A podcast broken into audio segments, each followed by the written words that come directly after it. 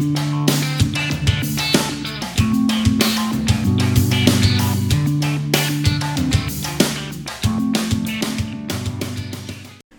everybody, and welcome to the Stronghold podcast.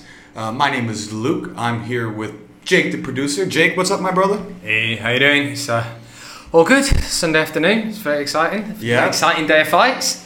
Big MMA fights today. We're sitting here in my place. I got a glass of scotch. We watched a bunch of great fights today, ready to get this thing going. So, uh, oh, this is UFC 259, right? Yes. Let's start off with the fights, man. There was a couple crazy things that happened. Uh, just a quick run through. There were three title fights. Uh, Amanda Nunes fought. Petr Yan fought. Um, Aljamain Sterling fought, and then you had the main event between Israel Adesanya and Jan Blachowicz.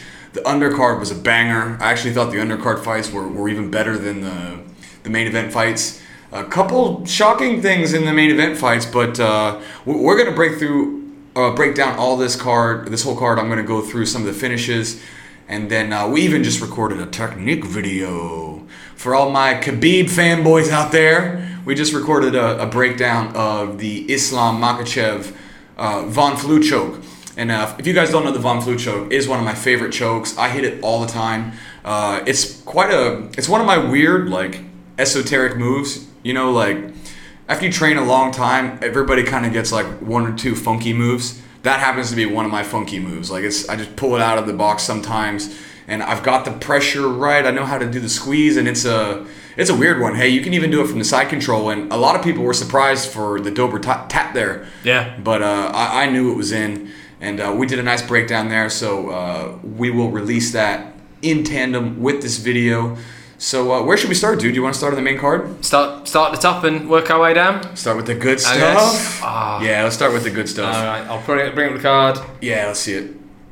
Okay, let's start with the three title fights. Let's just get the one out of the way that everybody kind of knew was going to happen, including us. Amanda Nunes destroyed Megan Anderson. Not a surprise. No, not a surprise. If she had won, it would have been the biggest upset in MMA history. Bigger than Matt Serra beating GSP.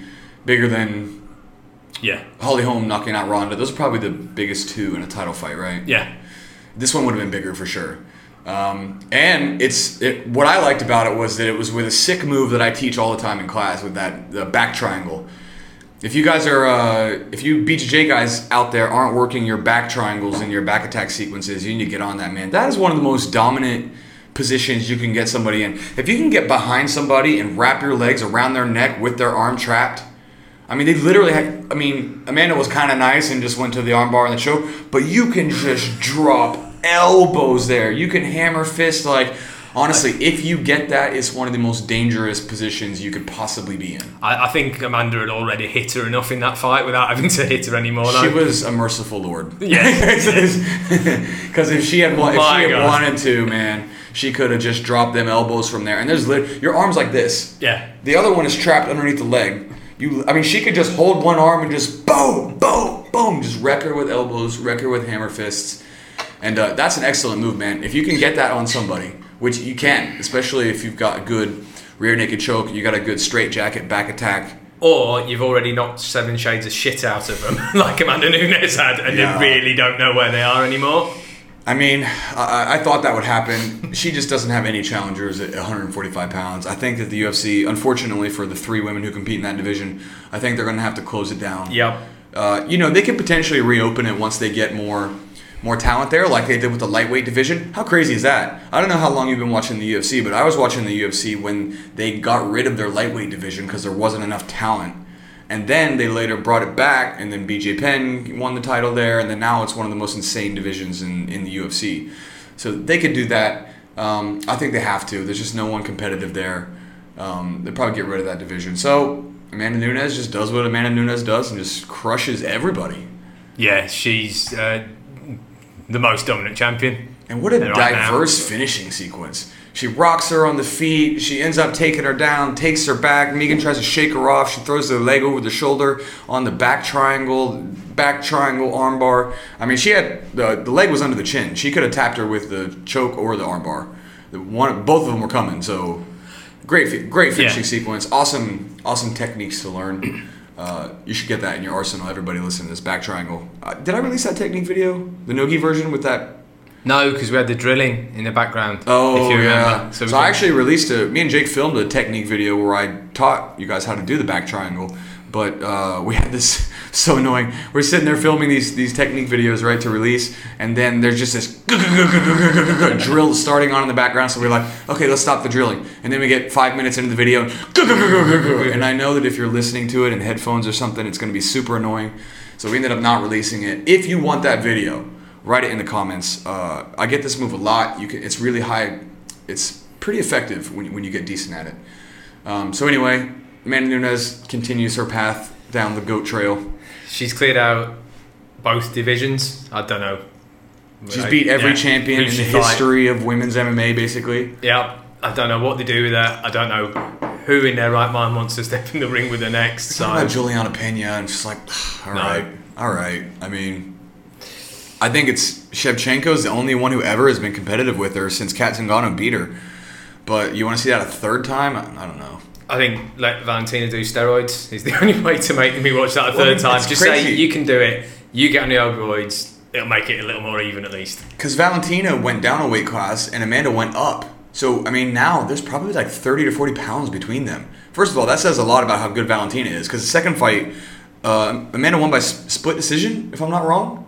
Yeah, I think so. And the first fight was pretty close, too. Yeah. So, uh, I mean, she, she's right there. I don't know what you do with her, but you just gotta gotta appreciate Amanda Nunes why you got her. Because she's probably not long for this competitive thing, and she'll no doubt go down as one of the greats ever. So let's get to the controversial one, man. Let's go to let's save Israel and, and Jan for a minute, and go to the Petr Yan Petr Yan Aljamain Sterling fight. So crazy finish. This was the first time in UFC history that a title changed hands because of a disqualification. And uh, for you that, for the listeners that don't know, a lot of people seem to be confused about why it was a loss rather than a no contest. And and the the difference is, if the knee was declared to be accidental, Yeah. the fight would be ruled a no contest. So if they if they thought that Jan accidentally did it, or it happened maybe like in transition when Sterling is on his way up to his feet, which is typically how these fouls happen, right? They, you know, a lot of times people play the game a little bit, and first of all, you don't have to have Hands are up. Hands are down. Hands are yeah, up. And this is an interesting point because you don't actually have to have your knees down. You can have your hands down and they still can't throw that knee. You can have one knee down, they can't throw that knee. Two knees down. If you're grounded opponent, if your hands are down or your knees are down. And uh, typically, when you see these kind of fouls, it's because the person is moving up, like they're on their way to the feet, and what you're trying to do is time it perfectly, because you want to time it right when their hands come off the mat, but not when they're grounded. And first of all, it's kind of a dumb rule. If, if you watch that fight in one championship, that's a clean knockout. Yeah. One championship allows you to knee the head of grounded opponents like Pride did. So if this is uh, one, then Jan wins, no issue, right? Which I kind of like. I don't like these weird gray. Like if you can knee them in the head when they're standing, why can't you knee them in the head when they're on the ground? Doesn't make any. If you can slap your shin right across someone's dome full force, why on earth can't you knee them when their hands are on the ground? You just have to develop a different defense. Yeah. And one has done it now since for years. I've never heard of somebody like getting a spinal injury, which is what they kind of worry about, I think, the top of the head. But one always has it. I've never heard of somebody getting horribly disfigured or injured from it. But it's not even like it's a common knockout in one. I can't think of seeing one recently. No, so, so people, like you say, people can work it into their game to defend against the technique as well. It's just a diff- you have to get up more cautiously, I guess, or something along those lines. Or you have to flop back to guard the second you see that thing coming. Yeah. It is a game changer for sure. But, you know, as like Major and I often talk about, the uh, the, the defense will develop around what you what you make legal. And you know, I honestly think that the U.S. Athletic Commission sh- should look at the sample size of one championship and pride, and know that no one has ever, to my knowledge, been knocked out worse than you've ever would typically be knocked out from that position. But the thing with like American athletic commissions is that once these rules are ensconced, it is almost impossible to get them to Yeah. change again. They still don't allow the down elbow. They don't allow the knees to the head. Both of these things are like whatever. The, the crazy part of what you just said, though, is that the rule today that they've got in place then actually made it more dangerous for the athlete because he was clearly he was he was knocked out. Oh, he was- that was a wasn't continuing, knee. and they're saying to him, "Do you want to continue? Like, can you continue?" And he's, you know, Aljamain's like trying to, you know, trying to will himself. How dare they put that on the way. fighter? Yeah, great. I, How dare they put that on the fighter? Because if you ask him to do that, like first of all, you can't put him in that position. No. Because you know, there's even people at the gym when we were watching this talking shit, like, "Oh, he's faking it. He's faking it." That's bullshit, man. That from that position, when you're on your knees like that, first of all, your head is the same height as their hips. yeah. So I mean, that is maximum power. Like the head level and the hip knee level is right there. So you can hit it with full force. Um, and if you expect him to continue, he's gonna get take so much damage on that already that his his his chances are gone, 100. percent But people have not necessarily in MMA, but like in rugby and sports like that, people have died because they've been con- like he's probably concussed. He's definitely not with it, and then they take more blows to the head, which he would have done. He wouldn't have been able to defend himself. Yeah, Jan was fine. Oh, you, know, yeah. you know who wasn't fine? Aljamain Sterling. Yeah. So Maybe Jan hurt his knee a little bit, but outside of that, I mean, I, I thought it was gross that they asked him if he Yeah. could continue because it was a flagrant foul. Thank God. I mean, listen, and I was not a fan of Joe Rogan's commentary tonight. I don't know if, if you heard a couple things. First of all, he, he was talking about how it was disappointing that the title changed hands like that. Dude, you cannot put this on Aljo. No. Like, you, you can't put that on him. He was the victim here, right? And he doesn't want to win the title like that, but th- those are fouls. They're illegal.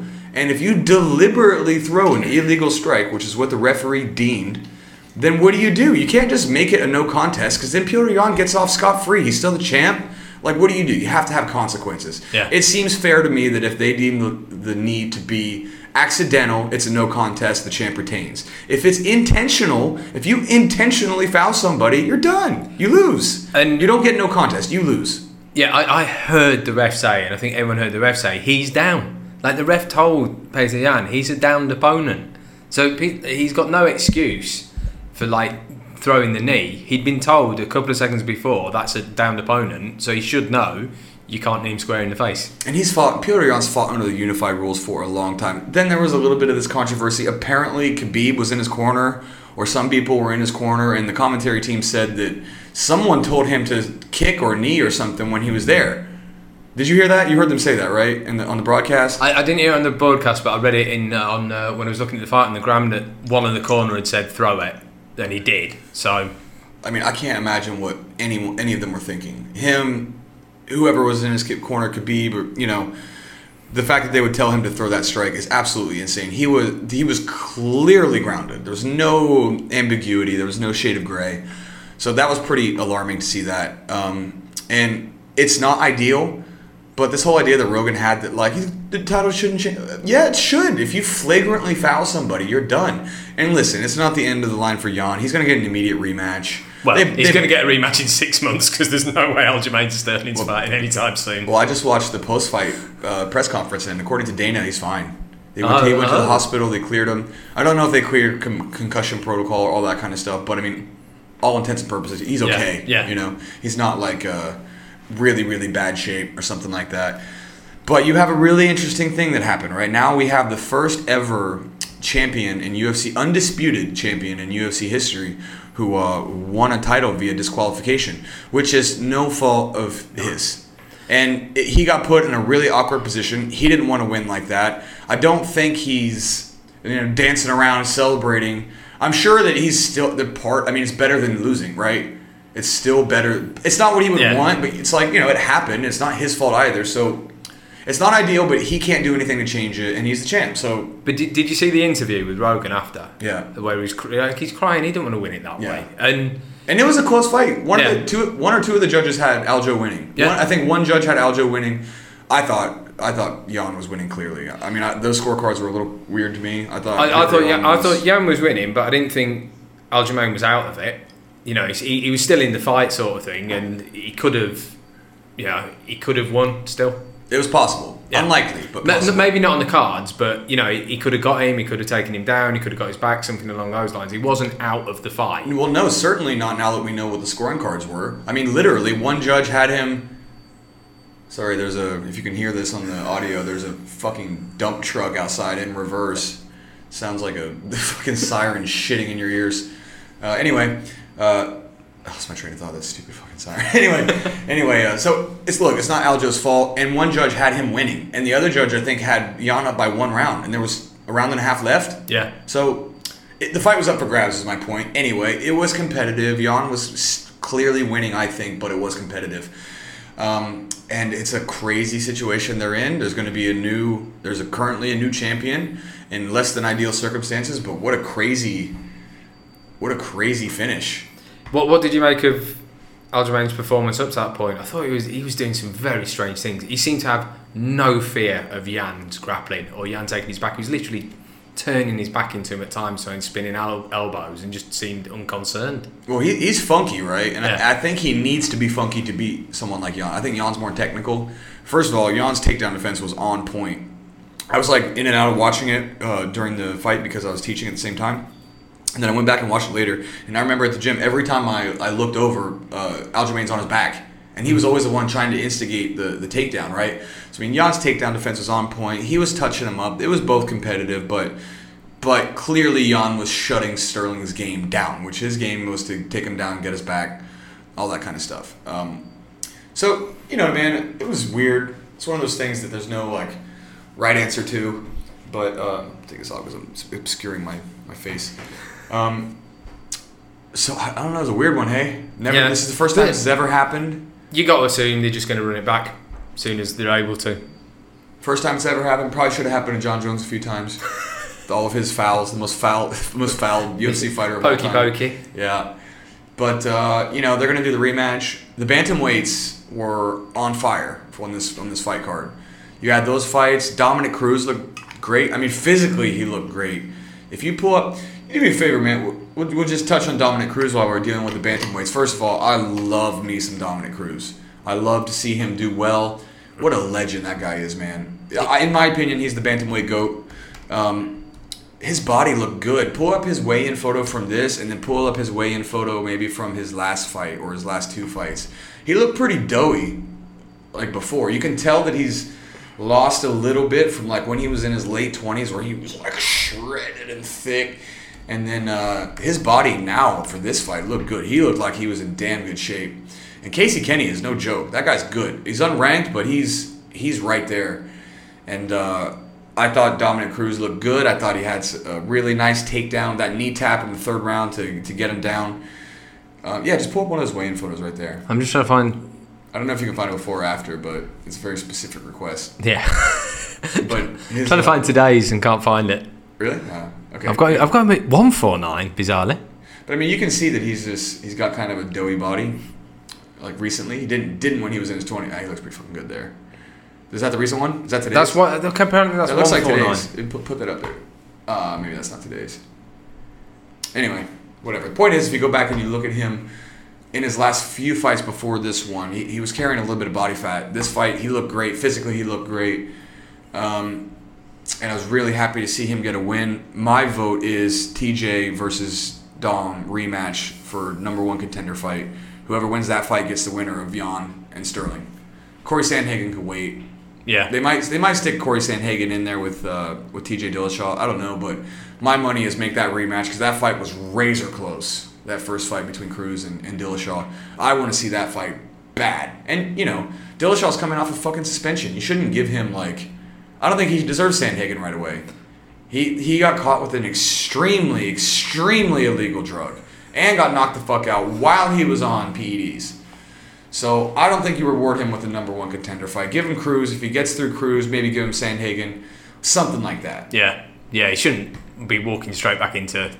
It, well, it won't be a title fight because of what happened, but yeah, he shouldn't be walking into the number one contender slot either. Yeah. Like, and, and and him versus Cruz is a fight everyone will watch. Yeah, that was a great fight. That was one of the most technical fights of all time. Yeah. And one of the best heartwarming stories of all time because Cruz, after his four surgeries and five years out, was able to come back and beat him and become a two time champion.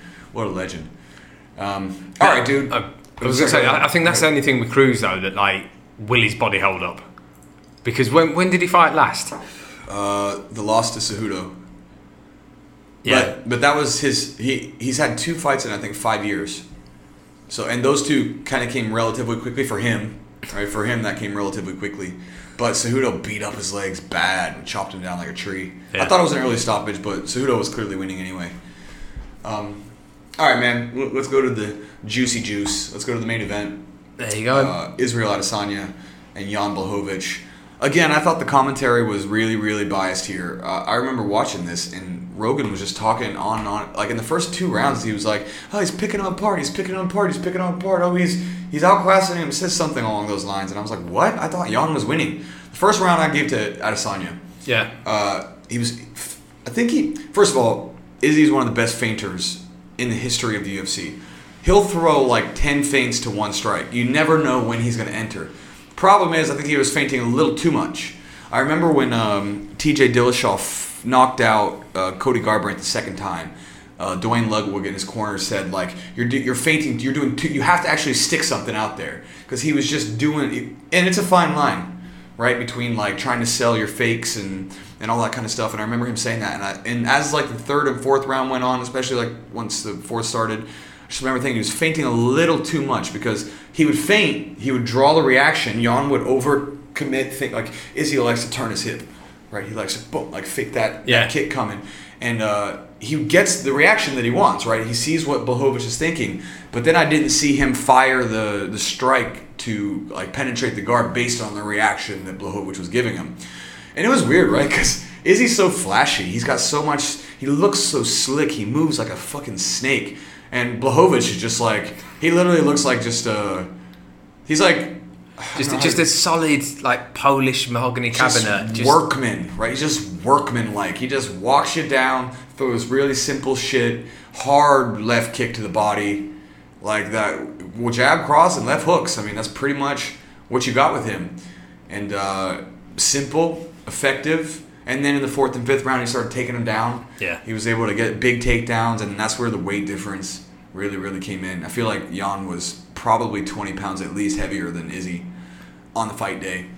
Yeah, I, I think um, I said it to you when when I got here today that like well, there's a reason they have weight classes, and Yeah. that's why because at, at the end of the, eventually power and you know strength and size is going to tell out no matter how good you are, and Izzy is re- that good, but I think. Once Jan was like, "Oh, I can take him down and just sit on top of him," I'll do that then. Yeah, and you know, in the striking, I feel like the the weight difference can be mitigated a little bit if you're elusive and you're quick, which I think was working for Izzy in the first couple rounds. I mean, you think of somebody like, uh, you know, the UFC heavyweights or the boxing heavyweights. It's never always the biggest guy that wins, and frankly, it's typically not. Yeah, Right? I mean, Deontay Wilder is one of the lightest heavyweights ever. I mean, he's tall as shit, but he weighs like 215. Mike Tyson, 220. Right? And then you got like Tyson Fury, who's like a giant, a monster, and Anthony Joshua. But like generally, like lighter weight heavyweights have been very successful, almost to the point where there would be no difference from them if they're cruiserweights or if they're light heavyweights. Right?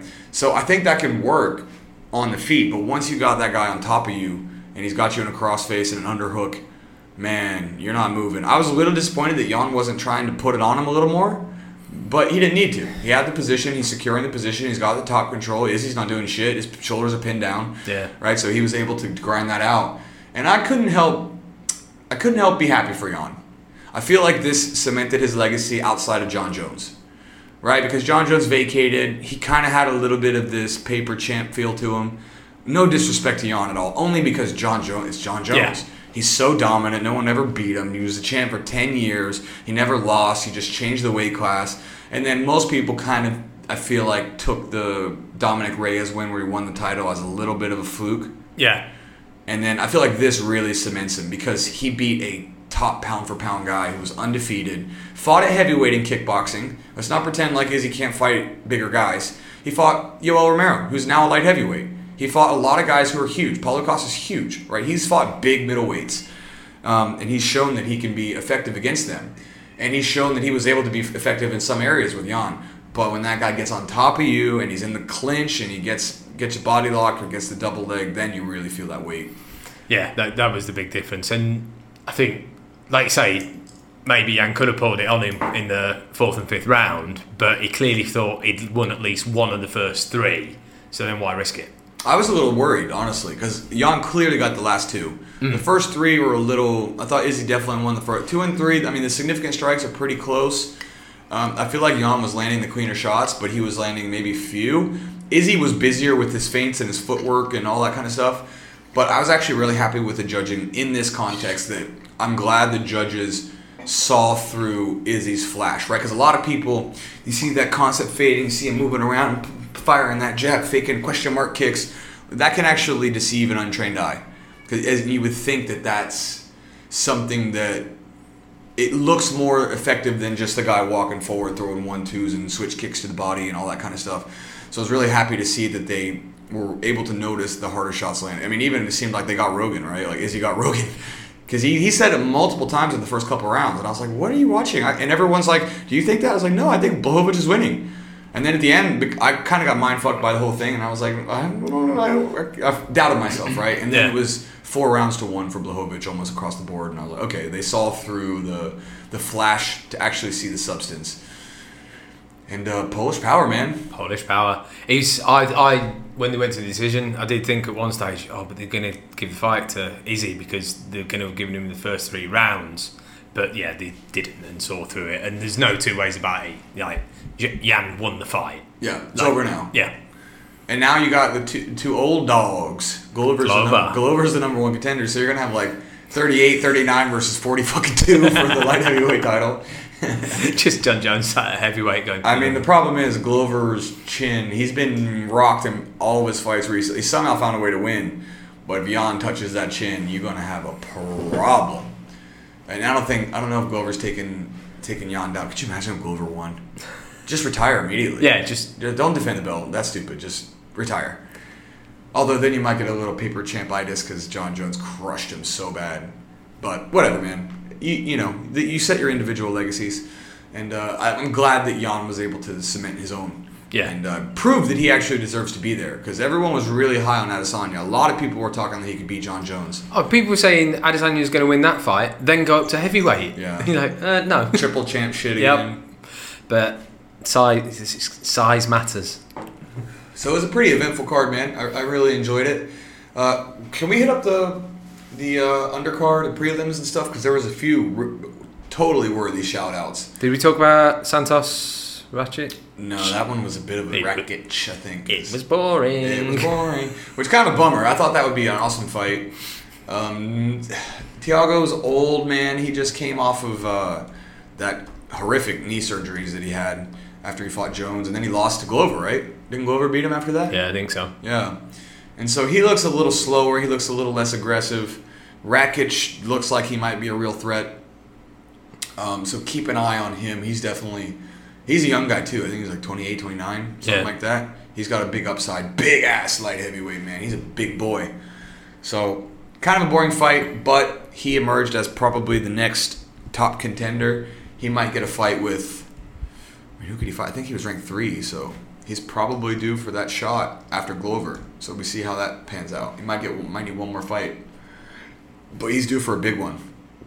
And then uh, what was and then what was the other fight on the main card? There's one other one I thought. Four, five fights, right? Uh, the one, um, the one you've just did the breakdown from. We talked about it. Cruz was the prelim. Yeah, Cruz was prelims. Uh, Islam Makhachev.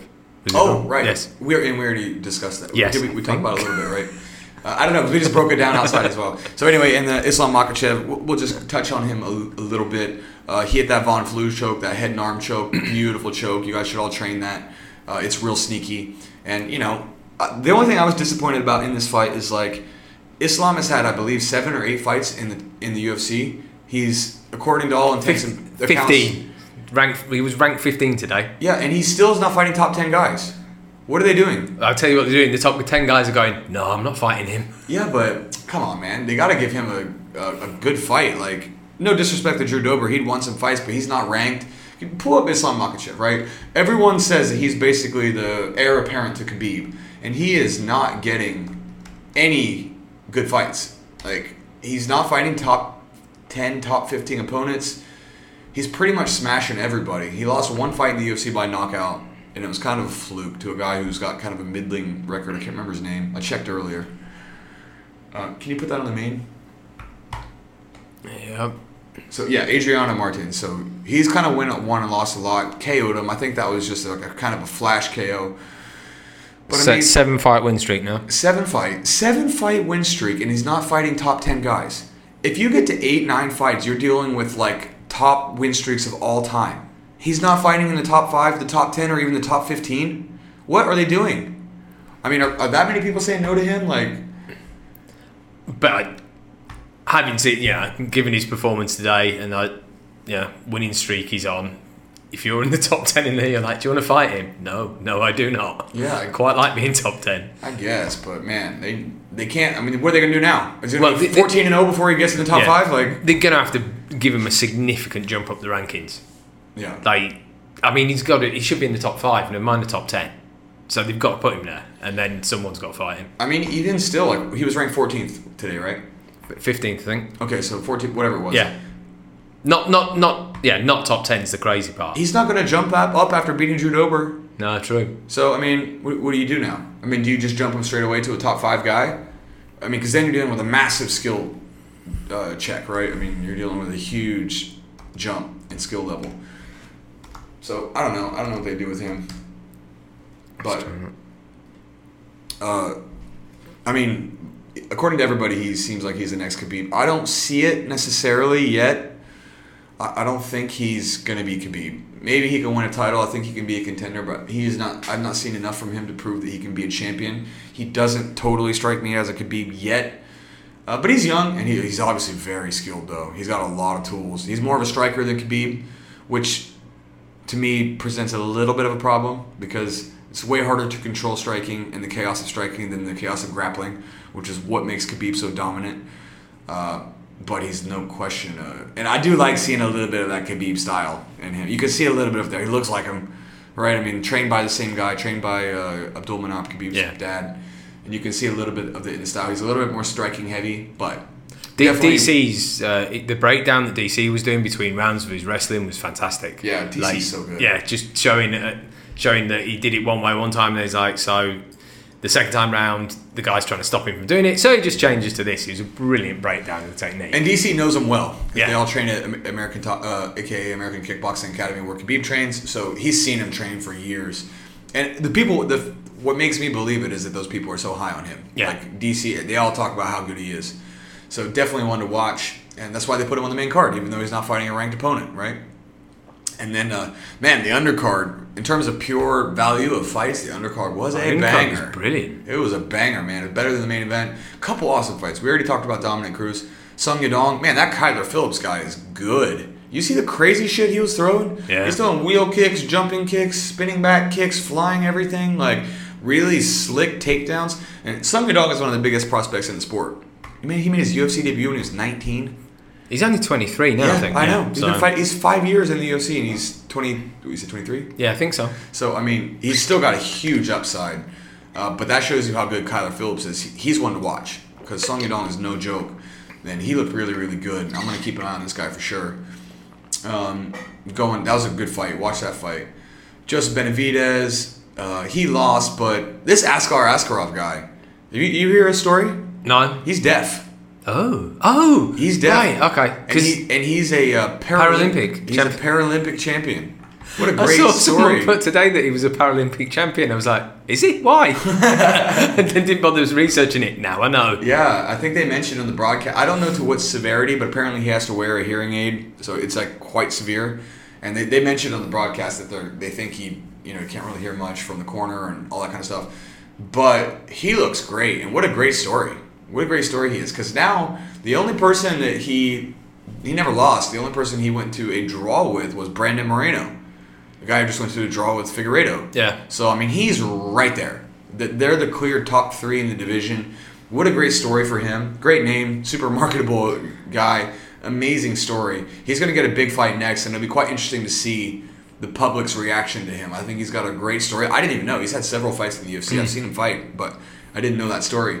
So that was really uh, interesting, and they might. What a great story there! A Paralympic champion guy who's like deaf, being crushing people. Yeah. I mean, he, he dominated. uh, Th- th- Benavidez. that was the only one I didn't see today. My Mm. kids were in the swimming pool at the time. I had to watch them. You know. yeah. That's so you don't drown. Your kids That sort drowning of thing, yeah. Paralympic champion fighting. Dude, come on, man. so he's one to watch. He's he's I think the very clear number three in the division behind Figueiredo and Moreno. And uh, what a great story! Great, really, really great story. Great wrestling, good striking, but man, his grap. He was floating on Benavidez like like water. Everywhere Benavidez would go, he just floated right on top of him. Amazing stuff. And uh, all right, let's keep going. Let's knock this thing out and then get on to some other nonsense. And then the crazy finish one. Oh, The Kai France, France. right? That is. And what's the other guy's name? Bontorin. Yes, that. I can't see it from here. Bontorin, yes. Bontorin. That will do. I mean, that Brazilian Bontorin, he looked really good. He is all over Kai Kara France, right? And this was another one that had a weird ending. Couple weird endings tonight, right? Yeah. He was all over him for the whole round, like threatening chokes. He had him like under the chin, but he was doing a great job fighting the second hand. And uh, and then by the end, he, he caught him with that punch, dropped him. He kind of face planted him a little bit, right? Yeah. And then uh, he's like Herb Dean comes in and he touches him a little bit. That's why he thought the fight was over. Yeah. I think he kind of turned away. was, thinking he it was so weird. Yeah, he was trying to do what it looked like. He caught him and thought he's done. He's out. I'm going to do a walk off KO. And then Herb Dean comes running in and does touch him. So Yeah. then he thinks, oh, it's definitely over. Sort of circles around the ring. Herb Dean seems to say, oh no, it's not over. So he runs back in to hit him. The, uh, the other guys can't defend himself. So then Herb Dean's like, oh no, it's over now. You just don't hit him. Well, it was weird. So weird. There was like a, a look between uh, Kai Kara France and Herb Dean, like because he he walked off, he was on the other Yeah. side of the ring, and then they look at each other, and then Kai Kara France realizes that maybe Herb didn't stop the fight, so he sprints over with his fist out. And then Herb looks at the other guy, realizes he can't defend himself, and he sees Kai Kara France running over like he's about to sledgehammer him. And then Herb's like, "No!" So in, in, in one sense he fucked it up, but in the other sense he saved him. Yeah, yeah. Because if he had let him land that, Oh. where he's like sprinting over, And, and the guy's literally like sort of looking up. No, no way is defending himself against Yeah. it coming in. So yeah, and then he threw his mouthpiece at him because I think he took him a minute to realize what had happened, and then he thought it's like, dude, he's. but the reason it took him a minute to realise what was happened is he'd been knocked out. I mean, he went like Yeah. limped and kind of face, but that was a great fight. Yeah, he's brilliant. I mean, come like victory from the brink of defeat, right? It was a it was a great. There were two of those, man. Uh, can you go down to the undercard? There's a, a Nigerian guy, Kennedy something or other. Uh, Usman was in his corner. It's the under under under under undercard. I think it might have been the first fight of the night. So So, you have to go to it. early, early prelims. Uh, Kennedy, some crazy uh, Nigerian last name, fought fought a guy who I hadn't seen fight before. It ended up winning fight of the night. Excellent fight. Guy gets wobbled with a head kick in the first five seconds of the fight. Ends up in a defensive shell for two minutes. Like doesn't throw a single punch. It looked like he was dead to rights. And want then to came back and smashed him. Yeah, yeah, that's Bring it up. Yeah, that's it. Kennedy Nzechukwu. You have fun with that. I think it's Nzechukwu. Uh, and Carlos Ulberg, yeah, that's it. That was a great fight. That ended up winning fight of the night. Go watch that fight. That was crazy. I didn't think that guy was going to win. He got head kicked in the first like five seconds of the fight. Like head kicked, wobbled, stood, was in his shell for like two minutes. Didn't throw a single strike back. And then found a way in the next round to come back from behind. They were both hurting each other. That was a banger. Really, really good fight. And uh, that was pretty much all the notable stuff. Can you run through it again real quick? One more Uh, time? yeah, bring it up. Because I watched almost everything. Tim Elliott got the win. That guy Sean Brady beat Jake Matthews. He's one to watch. Jake Matthews is a considered to be a very, very, very, very high prospect. And uh, Sean Brady, I believe it was his UFC debut, managed to get a win. So keep an eye out on him. Other than that, that pretty much covers it, man. Really good night of fights, good finishes, really good card certain fights didn't deliver, but they don't all have to, right? No, the, the main ones did. I mean, even though the Aljamain one's a controversial finish, it, it was a good fight up to the finish, sort of thing. So all the three main events went, yeah, good fights, worth watching. I just can't believe all the people shitting on Aljo. Yeah, I mean, how it's not his fault. Like that was fucked up. That was a brutal knee, and everyone, you know, people are calling him. You know, they're just saying it was a dive. They're saying all this kind of stuff. But if he had gotten up and He was- continued, like, out of it. yeah, like and he people, and people at the gym were like, "Oh, he's faking it." It's like, what, dude? Imagine Pio. First of all, they'd fought for 20 minutes already. Yeah. Right. So you're fighting the best bantamweight in the world, one of the best probably ever, in his prime, in a hard fight, competitive fight. You've already taken a lot of damage. You've been fighting for 20 minutes. Then you eat that, and you still have, I think, seven more minutes to go. And he's fine, right? He's, Yeah. So he's not slowing down. Only one person's slowing down, right? And then what? You're, you're putting it on him. You expect him to go and take this additional brain damage because of a flagrant foul. I mean, I get the sentiment that it kind of sucks, but not Aljo's fault, man. Yeah, I was going crazy when they were trying to get him to continue and stuff like that. Like I was you know screaming at the TV like you've got to stop this. Yeah. People have died from similar situations. Not that- like I said, not like I said earlier, not necessarily in MMA, but like rugby and sports like that. The rule is. If you think they've maybe got a concussion, take them out the game. Yeah. Like, don't go. Can you keep going? Yeah, of course. And you don't get to reward Petr Yan for a flagrant No. foul. Like if, if they both let it go, then that doesn't mean anything. What are they going to take a point? Okay, here's another hundred punches on top of your concussion. Yeah. Like I mean, you just can't reward that type of behavior. You can make the argument to make it a no contest, but then also he just retains, right? Then he still retains the title.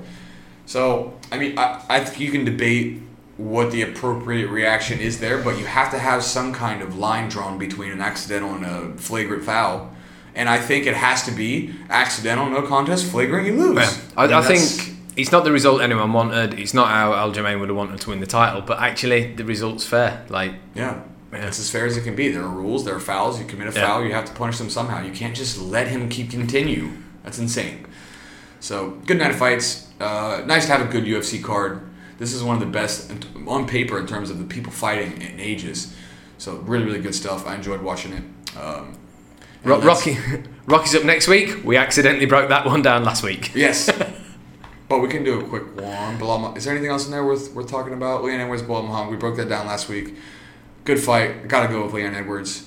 Um, but Belal Muhammad is a live dog. I really believe that. Um, what else is on there? Throw it up. Cirkunov and Ryan Spann. That's a good fight. Ben Rothwell's fighting. Ooh, Dan Ige, Gavin Tucker. That's a good fight.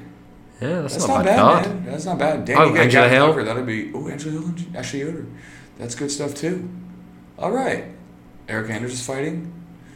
That's not bad, man. That's not bad. Solid fight. We'll break that bad boy down.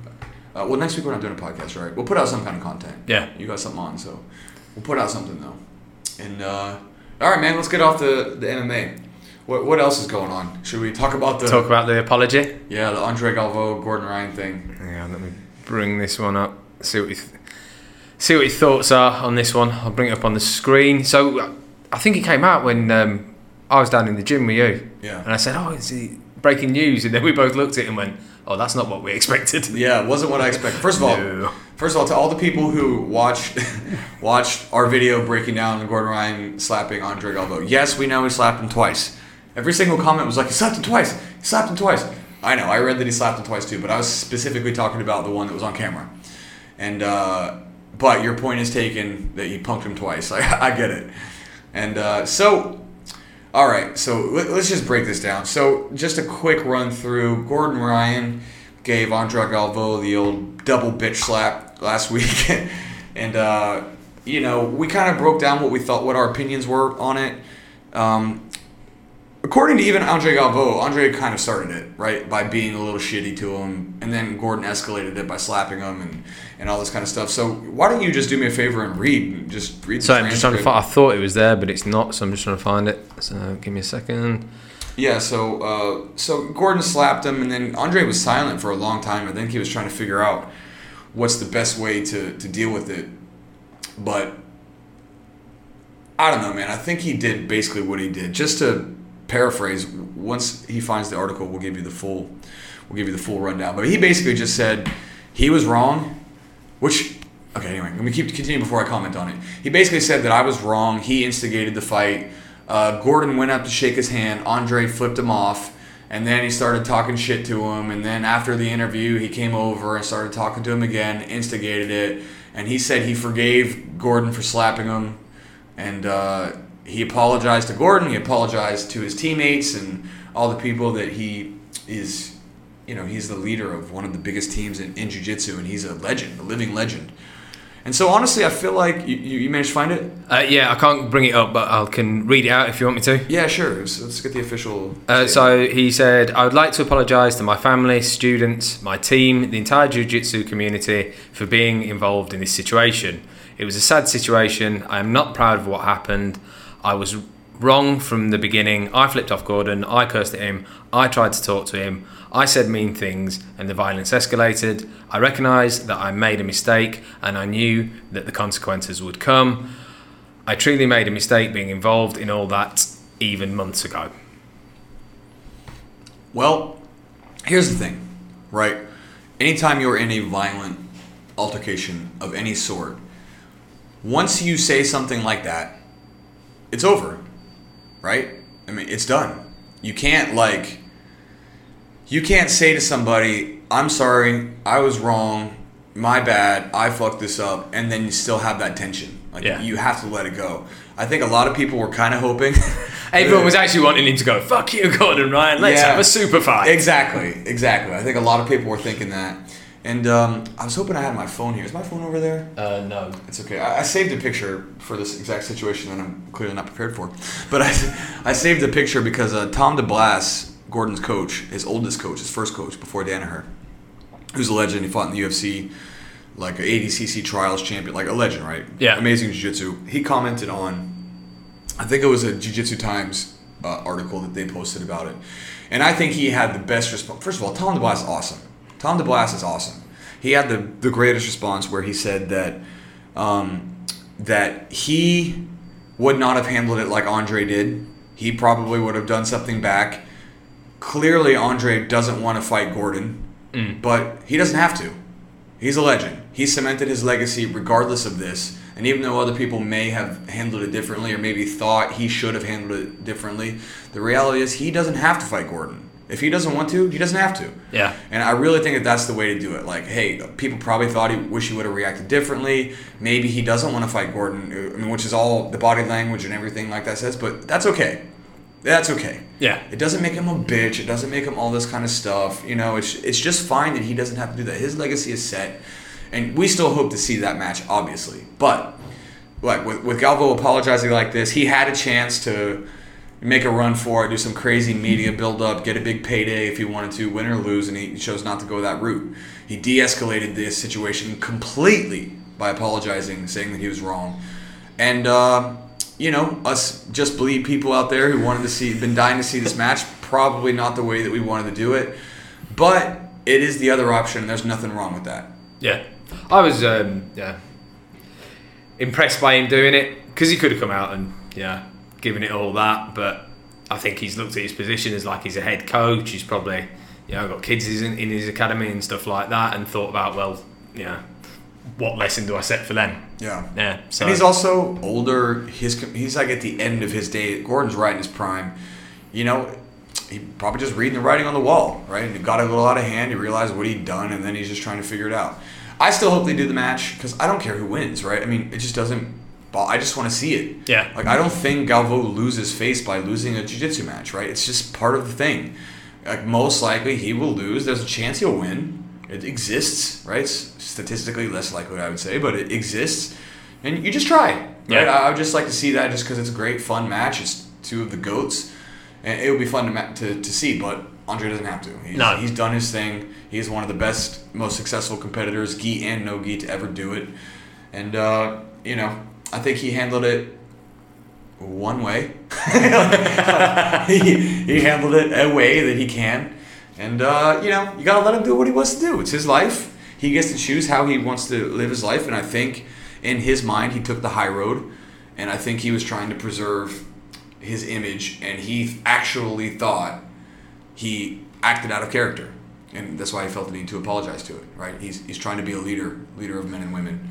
And you can't go flipping people Yeah. off when they come over to shake your hand, even if there's beef, and then get over and start shit talking to some, like, you know. I don't know if you've ever done it though, but like if you've ever seen red and gone off at someone, and you do feel a fucking idiot afterwards. You're like, oh, why did I do that? Why Yeah. didn't I just? And he's a grown ass man with wife and kids and all that kind of stuff, and an academy, and as I said, a leader of a lot of people. A lot of people respect him. And, you know, I think he did what he thought he should do, and I think if he doesn't want the fight, he made the right move. He could have Conor McGregor it and started go, gone way overboard and built it if he had a partner, right? Like if he was Chael Sonnen, right? Because again, Chael doesn't have to win. It's it's about the hype. It's the business. It's the it's the thing. And when you do that, you risk the the loss. If he wanted to really get after it, he could have been a part of the biggest super fight in history. Maybe if he would have really gamed it up, then he could have got that half a million or that million or whatever. But he's at that place where he doesn't want to do that. And that's fine too. Yeah. I still want to see it. Yeah, still, I can't. I can't. still want to see the fight though. But yeah, you can still. It's still very marketable though. You can market. You know, Gordon Ryan is the American hothead, and you can. Uh, yeah, market uh, Galvao as like the calm jiu-jitsu sensei masters, I'd still watch that. Yeah, I'd still get watch the shit out of it, dude. It'd be a great fight. Just let him do it, man. It's supposed to happen in the next ADCC anyway. Mm-hmm. So I think the pressure's still on Galvão a little bit to do it because he still has time. ADCC's in what a year and a half or something like that. It's every two years, right? Yeah, I think so. And they, you know, maybe one year from now. Because whoever won the absolute is supposed to fight whoever won the super fight. That's typically what they do, right? Yeah. And Galvão won the super fight against Pena. I think it was Pena. And Gordon won the absolute. So that is typically what they do. I still want to see that, but whatever, man. If they don't do it, Gordon's going to get some other good matches. And uh, I think Galvão handled it as well as he could have, all things considered. Yeah. All right, man. What else we got? Is that pretty? There any other news? I don't think I did. I send you anything else? No, That's pretty much it, right? In the fight MMA news, wasn't anything else super interesting. no. Uh, Yoel Romero signed for Bellator. You see that one? Yeah, he's, So- he's in the. He's got Rumble first round. Oh shit. Yeah, you haven't seen the. You haven't seen No, I didn't-? I didn't know Pull that. Bellator light heavyweight tournament. Lyoto Machida is in it. Ryan Bader's in it. Yoel Romero's in it. Anthony Johnson is in it. Actually, I just saw a picture of him. He looks slim. He trimmed down a lot. He used to look swole. But uh, you can maybe find the tournament first. But then there's a picture of Anthony Johnson where he looks, he looks like he used to look in the UFC, like slimmer, still jacked, but but way slimmer. This Bellator light heavyweight tournament is no joke.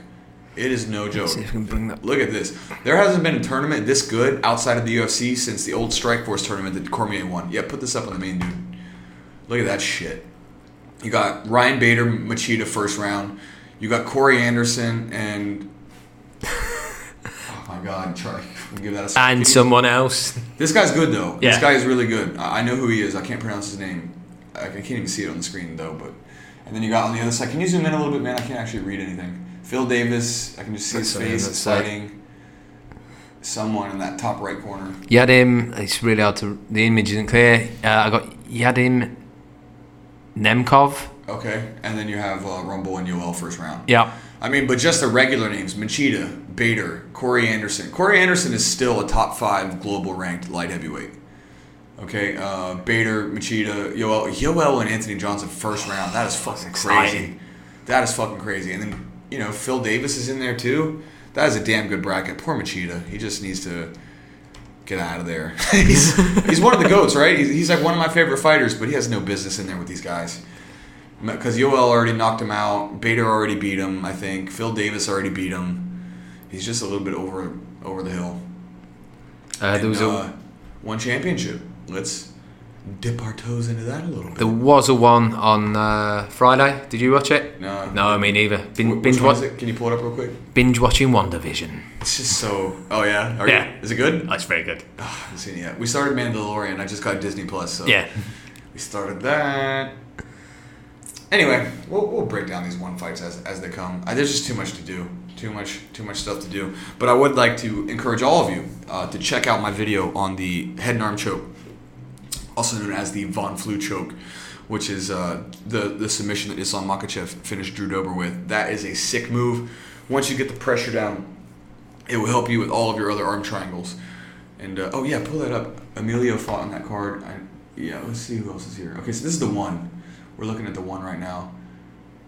I saw the knockout from the main event. That was a Keep going down a little bit. Let me see who else we got here. Yeah, yeah, yeah. Keep going, keep going. I see Emilio. Yeah, there he is. I know he lost. He lost to that crazy elbow, man. Yeah. Oh, so yeah, I Emilio's saw that in the highlights as well. That the was a- elbow, right? Yeah. Oh. Emilio's another fellow podcaster who's been in Singapore and done a lot in, in Southeast Asia, and he's got a, a podcast that you can follow called the Honey Badger Hour. Uh, so shout out to you, Emilio. That was a tough lot. That elbow was ridiculous. It was like a step in, boom, tomahawk elbow, stiffed him up. It's tough to train for that one, man. Not a lot of people had the balls to throw that elbow. Um, you, you, you have it there? Uh, just want to see if we can pull it up because it is insane. I mean, it's a get it. straight step in, boom. The range was crazy. Like he really darted in there and blasted it. I think it was on one's one's Instagram. But really, really great elbow. That's a tough loss, man. By all accounts, I- I've met him a couple times, but uh, I know Major is really tight with him. All the jugger- old Juggernaut guys were tight with him because that's where he used to be. And uh, is this it? Was that the elbow? No, I think it was a different one. All right. Anyway, man, we can, we can wrap this thing up. Um, anything else to, to hit up before we go? We got the UFC next week. We got the fight videos coming. Other than that, No. Just, So- uh, just like I said, just been binge watching Disney Plus now. It's out in Singapore. That's about it. like. well, next week next week there's no podcast on, but we'll do our best to, to put out some kind of content for y'all. So we Maybe if people uh, want to break down of the Nunes finish. Yeah, let me know if you want that, that back triangle. Uh, it's, it's a really good move. We literally already filmed it one time, and then the, the audio was just so shit that we decided not to release it. But if you want that video, please leave a comment, and we'll, we'll happily do that. And if you oh snap, Found we it. found it. Should we finish on this? yes, Alright. this is nasty, man. This is just look at that. Oh, let me just uh, straight step in elbow. Let it Sorry. run over one more time. Sorry, Emilio, man, but this is a crazy elbow. Look at that. Oh! Tough to train for that, man. Tough to train for that. That is just one of those techniques that Oh, is very difficult to land. You're moving forward in a straight line. It's dangerous to throw it. Oh, doggy. It's a it's a tough one, but it's a beautiful elbow. Just step in, boom, straight up the middle From- you're diving in. from the camera angle, I you couldn't see that he actually hit him with the elbow. I know. And when I saw the highlight, I was like, And "Oh, how's he knocked him out?" Oh no, other way him up, man. Yeah. That's a brutal elbow. Train your elbows, man. I mean, elbows and knees. A lot of the, especially the modern MMA, is tends to be like American or Dutch style kickboxing. A lot of punches and kicks. Not so many elbows and knees, but so when you see a crazy knockout, el- elbow knockout like that, it does stand out. I was like, oh shit. Um, all right, guys.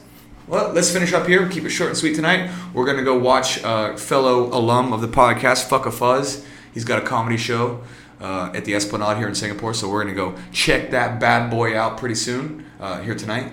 So uh, thank you all for listening. Please like, subscribe, comment on this video. It really means a lot. Uh, we've got some banners coming in to the studio pretty soon, so we can get some pictures off the wall and get a little more color in here. Me and Jake are going to go shopping pretty soon and get some new mics and some lights to try to spruce this thing up a little bit.